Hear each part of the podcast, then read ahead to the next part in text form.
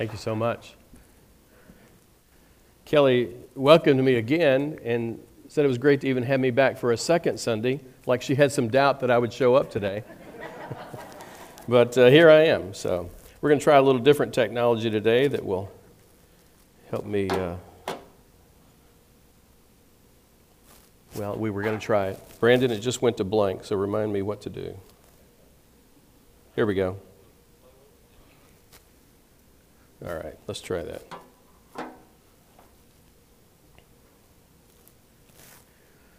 Many of us who've had children have been asked along the way, tell us about the day your children were born. Well, us guys try to think that we're impressive, we remember it well. And so you ask a guy or you ask me, I'll go back and say, man, I was there. I was right there in the room. I did have to look away a couple of times. But at the end of the day, it was awesome. That's the detail I remember. But the mothers of the children, our wives, look at that and say, they can tell you what happened when the nurse came in the room, when they had the epidural, they can tell you all those details. We remember those moments. Well, for me, I remember April the 10th, 1985, walking through the major, large doors, the doorways of Southwest Mississippi Regional Medical Center. There was a baby going to be born, my first child. Lindsay would be born the next morning at 8 a.m. When she was born and the nurse put her in my arms, two thoughts came to my mind instantly. The first one was, some man's going to come along one day and take her away. And the second one was more profound. My universe just changed forever. Wow. We have those moments when the universe changes. And so after the birth of our daughter and we were headed home, I walked out those same doors I had entered the day before, but I'd never experienced a more powerful doorway again. Doorways are interesting things, and they're tricky sometimes. When our 12-year-old granddaughter Siani was about 3, I think it's 3 or 4, she took her downtown to meet Lainey at her office. It was on the 4th floor of the building. And so we get on the first floor elevator. Of course, the doors close. And we open up, and we're on the 4th floor, and Siani looked out and went, what happened? She was transformed. She'd never been on an elevator before. She went in, everything looked like this, and she came out, and it was a whole new universe for her. Well, doorways have long depicted transitions, sometimes for moving from the known to the unknown. There are examples in literature of doorways that have led to magical or mysterious worlds. C.S. Lewis told us of the doorway of Narnia. That was the magical space where the children would learn and understand more important things of the world. J.R.R. Tolkien told us of the round wooden door of Bilbo Baggins as a rallying symbol. And finally, we had Stephen King showing us the suspense. There it is, where it is. There we go. The suspense, well, it's not. I'm sorry. I'm going to have to pause here. Brandon, I got it? Okay. All right. So that mysterious doors of the Dark Tower series that he created. You know, there's another doorway represented by a gentleman who was at First Christian Church Louisville for more than 50 years. And this is Faye Watson. Faye was opening that door for more than 50 years every Sunday, standing at the entrance doors to the sanctuary. Faye died in 2011, and in a few weeks or months, a couple of months away, they're going to dedicate the new entrances to the sanctuary in Louisville. And there will be a large plaque on the wall, the brick wall right there beside it, in Faye's honor. Because Faye understood how important that doorway was. He knew that some people would go in that doorway and they would come out with their universe having changed forever. Beginning today and for 3 more weeks after, we're going to be looking at 4 different characters in the Bible, 4 people who weren't particularly known or identified as major leaders, but they were key people in transition periods of time in the Scriptures. We're in a period of transition here at First Christian Church, and so my hope is that through each of these characters, you'll at least take away one major principle or belief that will help FCC Jeff going through the transitions that we face in the coming months. You know, the chaotic world I talked about last week has led many people to ask some key questions. First of all, where am I going? There we go. Where am I going? Where is the path leading me? Where am I traveling forward in this life and through these transitions and through some of the doorways that I face? Who do I believe? Boy, that's a big question these days, isn't it? I've never expected to be challenged with who do I believe as much as I have been in the last few years, even about the pandemic or other things going on in the world. My first half, at least, of my adult life was fairly simple. I believed this person, I believed in these people, I believed these principles, and then we get thrown into this chaos. Who do I believe? And then, who do I really want to believe? And what do I really want in life? And finally, how do I survive all this? How do I move forward? Well, you know, that's not much different now than it was for the Hebrew people some 3,500 years ago. They were very tired. They had experienced pandemics. They had daily routines that had been altered forever, and they no longer felt safe around many people. They argued among themselves and debated the facts. Let's look at the 13th chapter of Numbers. The Lord said to Moses, "Send some men to explore the land of Canaan, which I am giving to the Israelites. From each ancestral tribe, send one of the leaders." Send one of the leaders from each of the tribes. Well, let's set the stage for all that had gone on up till this point. We had the burning bush and Moses. We see Moses and Aaron meeting. There were plagues. There was another plague. There was another plague. Then Passover. There was another plague. Then the Exodus begins. The 10 Commandments are given. Second law is given. More laws. The ordination of priests. Then more laws. A census. Then more laws. Then complaining and bickering that I mentioned earlier. And finally, they're on the edge of the promised land. Well, we'll get back to the story in a few minutes, but first I want to talk about group projects. We have these group projects that we've experienced or been a part of maybe in school or churches. How many of you have ever been a part of a group project? How many of you like them?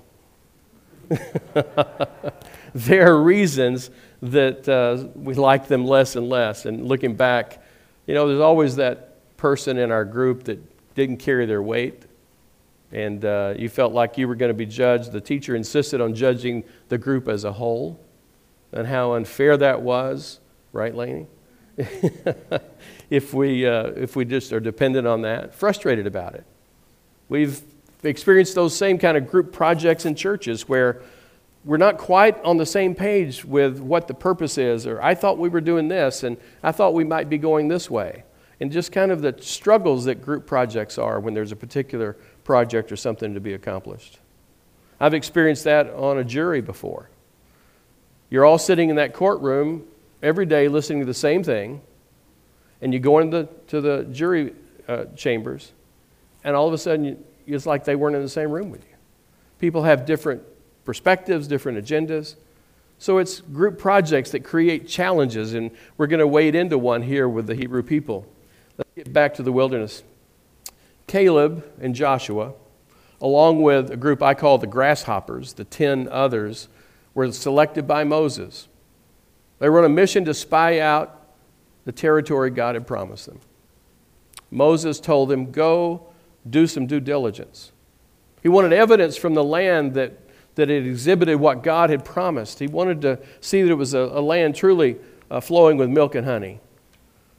And so after 40 days, they'd gone, and after 40 days, the spies returned. Now, when a handful of them started sharing with everyone what they had seen, some of the others hearing, and particularly Caleb and Joshua, heard what was going on, and they didn't agree. Caleb, in fact, said, "We should go take possession of the land." Isn't that amazing? He had a whole different perspective than some others in the group. You've seen the same thing and experienced it in those group projects. The whole group prepares a report, and it's somewhere you're off the rails, or they're off the rails, because somehow you don't quite agree, or you don't all come to agreement. And what they'd seen, what they'd understood about what they had experienced. Have you ever said to yourself, seriously, how can he or she say that when both know that it wasn't like that?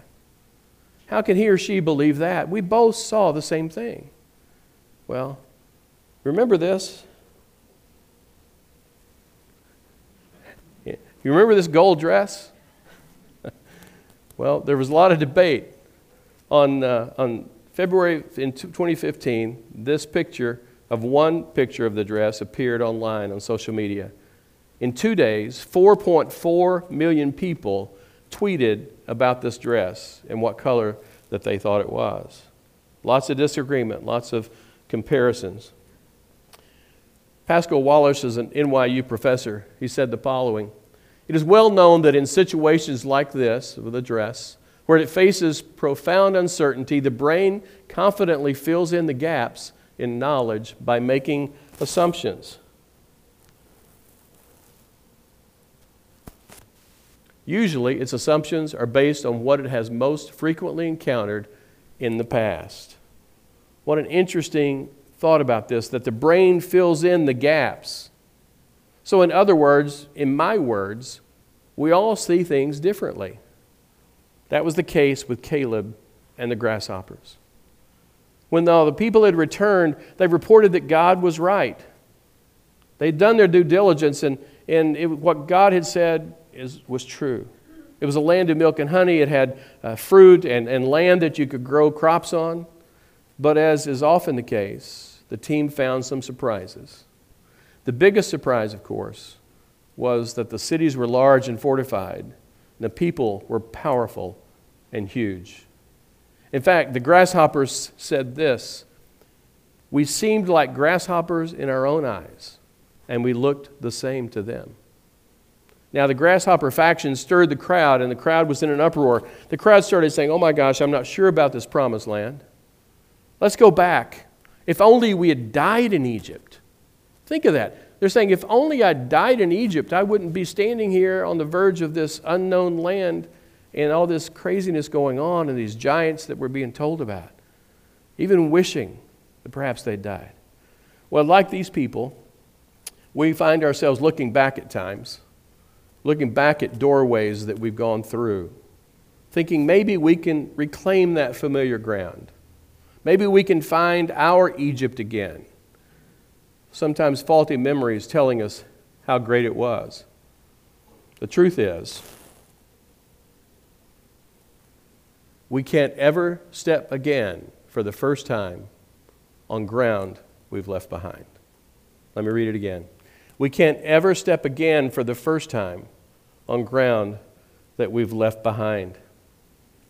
You know, while the ground is back there and we can look back at it, it's not attainable anymore. And so the Hebrew people had said, if only we died, or if only we had taken this step or gone this direction, if only this and that. Well, that's a challenge, because if only is a dangerous diversion. When we hope to God for what isn't, we sacrifice experiencing God in what is. If only. Think about how many times perhaps you've said that in your life, or we've challenged what is and looked back and wanting, if only, and we could be back there. We can really miss out on the important things in life. While this report was stirring up the people, Caleb and his friend Joshua looked around and said, "Hold on a minute. Hold on just a second. We were part of the same group project, and we didn't agree with the report." They took the stage and they described the land exactly as the grasshoppers had, flowing with milk and honey, abundant with fruit and rich soil. And let's hear what else they had to say. Caleb and Joshua said to the entire Israelite assembly, "The land we passed through and explored is exceedingly good. If the Lord is pleased with us, he will lead us into that land, a land flowing with milk and honey, and will give it to us." Imagine God watching this unfold. Only 2 of the 12 that went into the promised land saw the full picture, the whole picture. Let's go back to Wallisch's statement. When the brain faces profound uncertainty, it fills the gaps by making assumptions. 10 of the 12 explorers filled in the gaps of uncertainty with something different. Caleb and Joshua had what they did not have. They understood what they did not understand.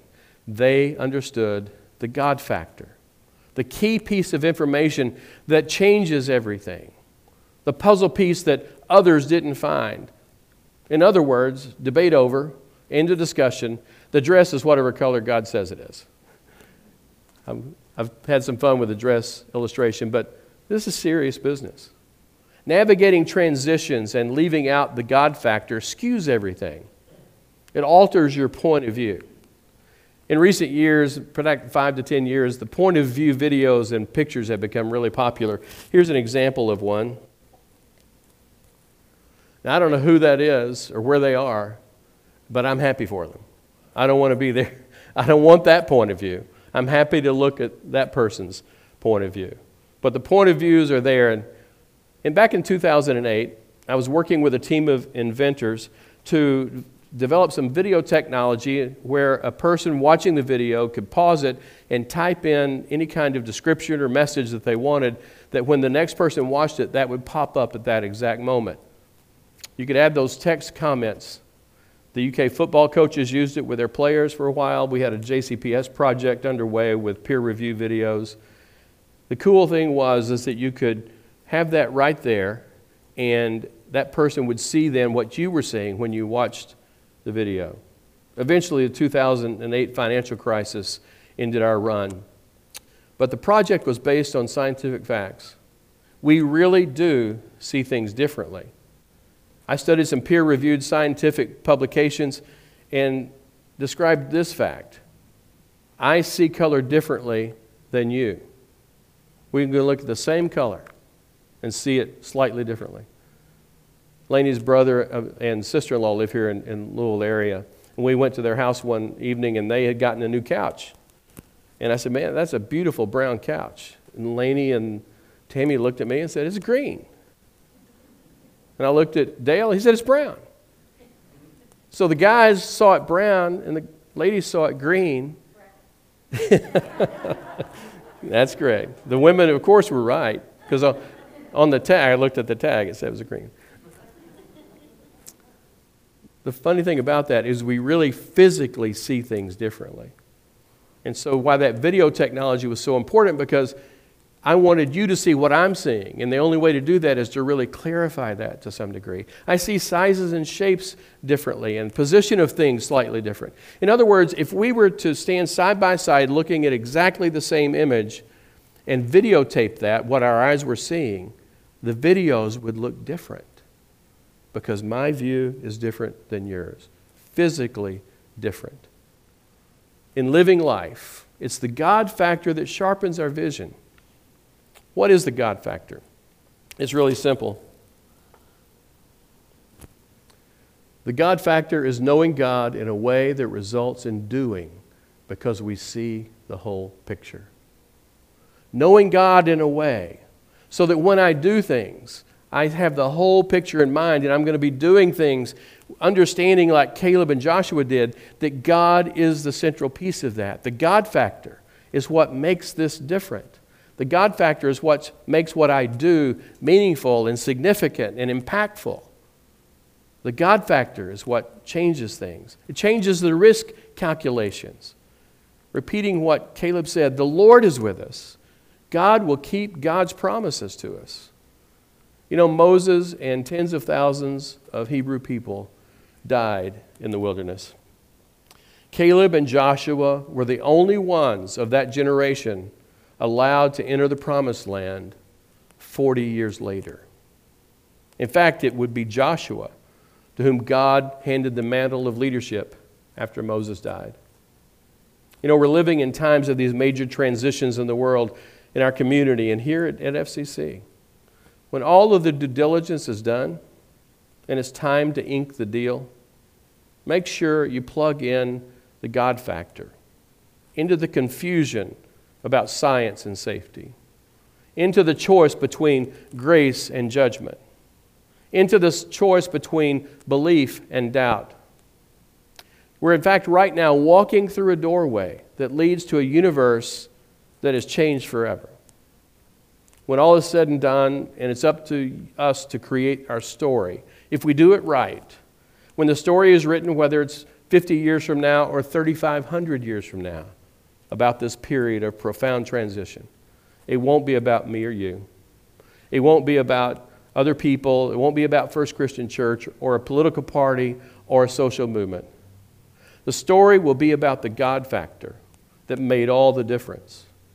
The story will be about the God factor that brought the promised land to those who believed. Amen.